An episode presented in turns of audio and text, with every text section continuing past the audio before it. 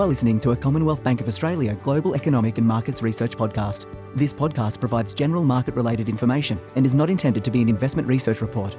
The information contained in this podcast is based on previously published material, and before listening, you're advised to read the full Global Economic and Markets Research disclaimers, which can be found at commbankresearch.com.au.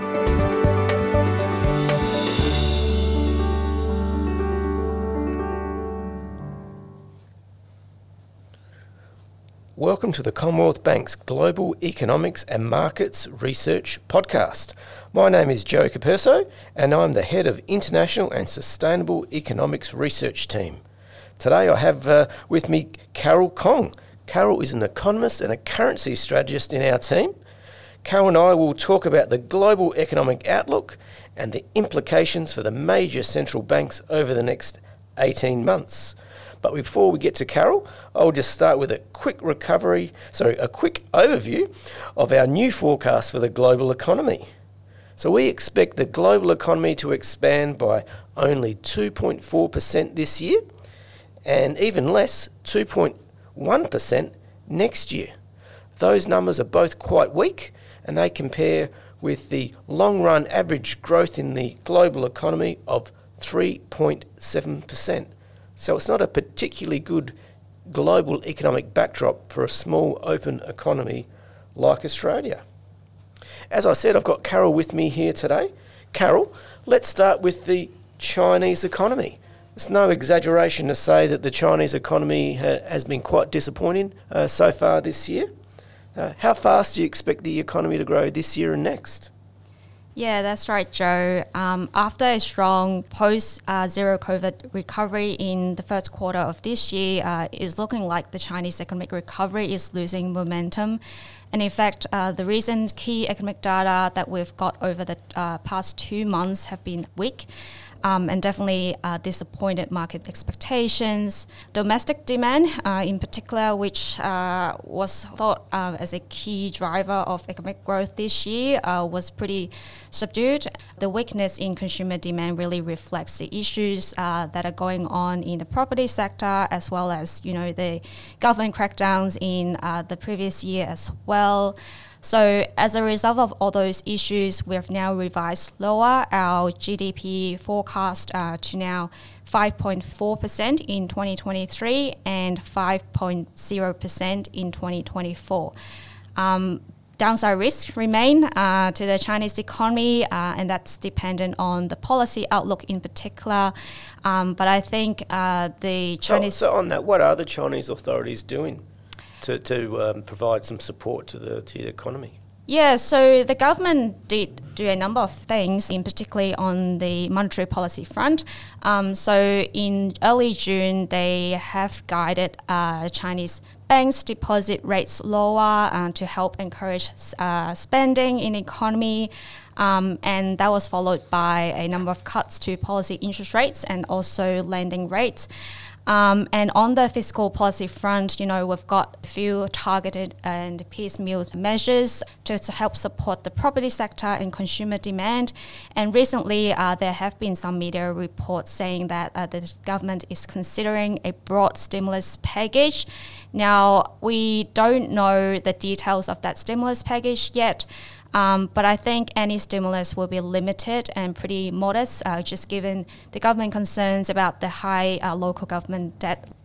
Excellent, thanks, Carol. It's the financial markets has certainly uh, been waiting uh, for uh, some details on those um, on that uh, policy package. Yeah, that's right. So, Joe, uh, let's stay in the Asia region and talk uh, Japan. So, we know that for a while the stars have lined for the Bank of Japan to tighten monetary policy because we've got, you know, a pickup in inflation as well as inflation expectations. But it seems like uh, the Bank of Japan Governor Ueda is pretty dovish on the inflation and policy outlook. So, do you think the case for a tightening policy in Japan is weakening right now? I, think it is. Uh, in fact, we, we, don't think the Bank of Japan are going to tighten monetary policy uh, this year. I think it's going to be finely balanced, though. I, I, prefer to think of it in this way that the, the window for tightening is, is narrowing. So if they don't do it soon, that they probably won't do it at all this year. Uh, and in particular, what's worrying me most about Japan is despite high inflation, high inflation expectations, we're not seeing a spillover into broad based wage growth. So, on the latest figures, uh, economy wide uh, wages in Japan are up only 0.8% uh, in April compared to uh, last April. So, that's quite weak, and it's just not consistent with Japan um, keeping inflation at the 2% target over the medium term. You need significantly more than that, something closer to, to 3%. Right. So let's move on to Europe. Now, we know the European economy has experienced a technical recession um, in the first quarter of this year, and the recent PMI data for the month of June are also pretty weak as well. Nonetheless, uh, the European Central Bank President Lagarde uh, has hinted another policy rate cut is possible in July. And on our forecast, we're expecting two more 25 basis point hikes from the ECB, and that will mean 450 points of rate hikes delivered by the end of this year. So, what do you think the impact will be uh, on the European economy? Well, the recession, I think, is just going to spread. So uh, Germany's certainly in recession, and I think France and Italy and Spain are, are probably going to follow in, in, in short order. So it just goes to show the the, the really difficult decisions that central banks all around the world have got to make. They, they know that um, economic activity is weak, and the more they tighten, they're going to weaken it even more. Uh, but their number one priority is bringing inflation down. And um, central banks uh, in Europe um, are particularly concerned about um, high inflation expectations, keeping inflation high for a long period of time and they want to do whatever they can to avoid it. And if the, the cost of um, bringing inflation down is a recession, well, some central banks are definitely willing to, to pay that price. And I think uh, the ECB is one of those central banks. What about the UK economy? We know the UK economy is highly linked to the European economy. Do you think there will be a recession in the UK? Uh, well, so far the UK have missed a recession. I've got to say, only just. It's it's not going to take many revisions to the economic data to, to put them into recession. But if you don't get those revisions, um, it's very very likely that that uh, the UK will experience a recession this year and, and uh, into next year. Uh, in, interest rates are probably going to be the highest amongst the advanced economies in the UK uh, sometime later this year. We think their policy interest rate is going to get something close to 5.75%. Mm. And remember, it was only zero 18 or so months ago. So um, it's, it's, I think the UK is going to be in, in, in a world of pain for, for quite some time. And unfortunately, the UK really do have the wage price spiral going. And that's the biggest fear of any central bank is wages and, and uh, inflation just feed on each other in an upward spiral. I think it's fair to say the UK is in that position right now. That uh, means the risk of a stagflation is also very high. That's right. Of all the economies we look at, uh, the UK is probably the prime candidate for, for stagflation if they don't get onto this issue very mm. soon. So let's move on to the final um, economy, which is the US. Um, so we know the US economy has been extremely resilient, um, particularly in the labor market. Um, so you know, we haven't really seen much uh, loosening in the labor market yet, and inflation is also very high. FOMC uh, Chair Powell overnight said that monetary policy may not be restrictive enough.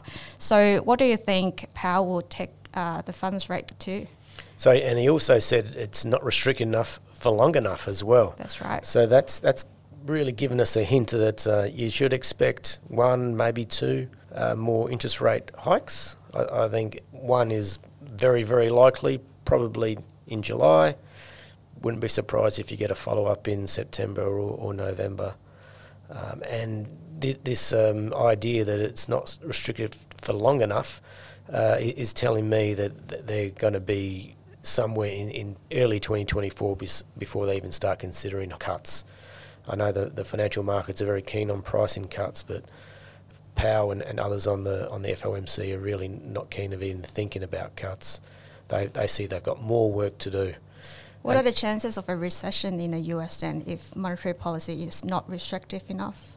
I, think um, I think the Fed will make sure it is restrictive enough, and it's, and uh, just like the UK and, and Europe, I, I think a, a, recession, probably a shallow one, is, is going to be the most likely path in, in the US later this year and into early uh, next year. It's not going to be the sort of recession that we saw during the pandemic or during the GFC. They were, you know, very very deep. Um, in case of the GFC, very long lasting. I think it's going to be much shallower, much shorter. But you're going to see the unemployment rate go up. And uh, Powell has, has said he, he thinks the labour market's too tight. So he's more or less saying the unemployment rate is going to have to go up to keep inflation uh, on a sustainable 2% path. Uh, so, Carol, let, us stick with uh, North America. Um, is Canada heading for a recession too? Well, I think Canada is very likely to enter a recession similar to the US economy. I mean, you know, similar to the US economy, the Canadian economy is also very resilient in the face of the Bank of Canada's aggressive interest rate increases. I think the resilience um, of the Canadian economy means that a recession is going to happen later, um, perhaps in early 2024 the issue with the Canadian economy is that household consumption is very strong. Um, core inflation as a result is also very sticky at a very high rate. That is definitely a concern for the Bank of Canada. Um, and we know that in June they have resumed hiking following a two meeting pause. So as a result, we're now expecting the Bank of Canada to follow up with one more hike, um, and that will take the policy rate to a peak of 5%. Well, thanks very much, uh, Carol, for, for joining us today, and thank you to, to our listeners too. You can read our full report titled Global Economic Outlook, which was published on the 28th of June 2023 on the commbankresearch.com.au website.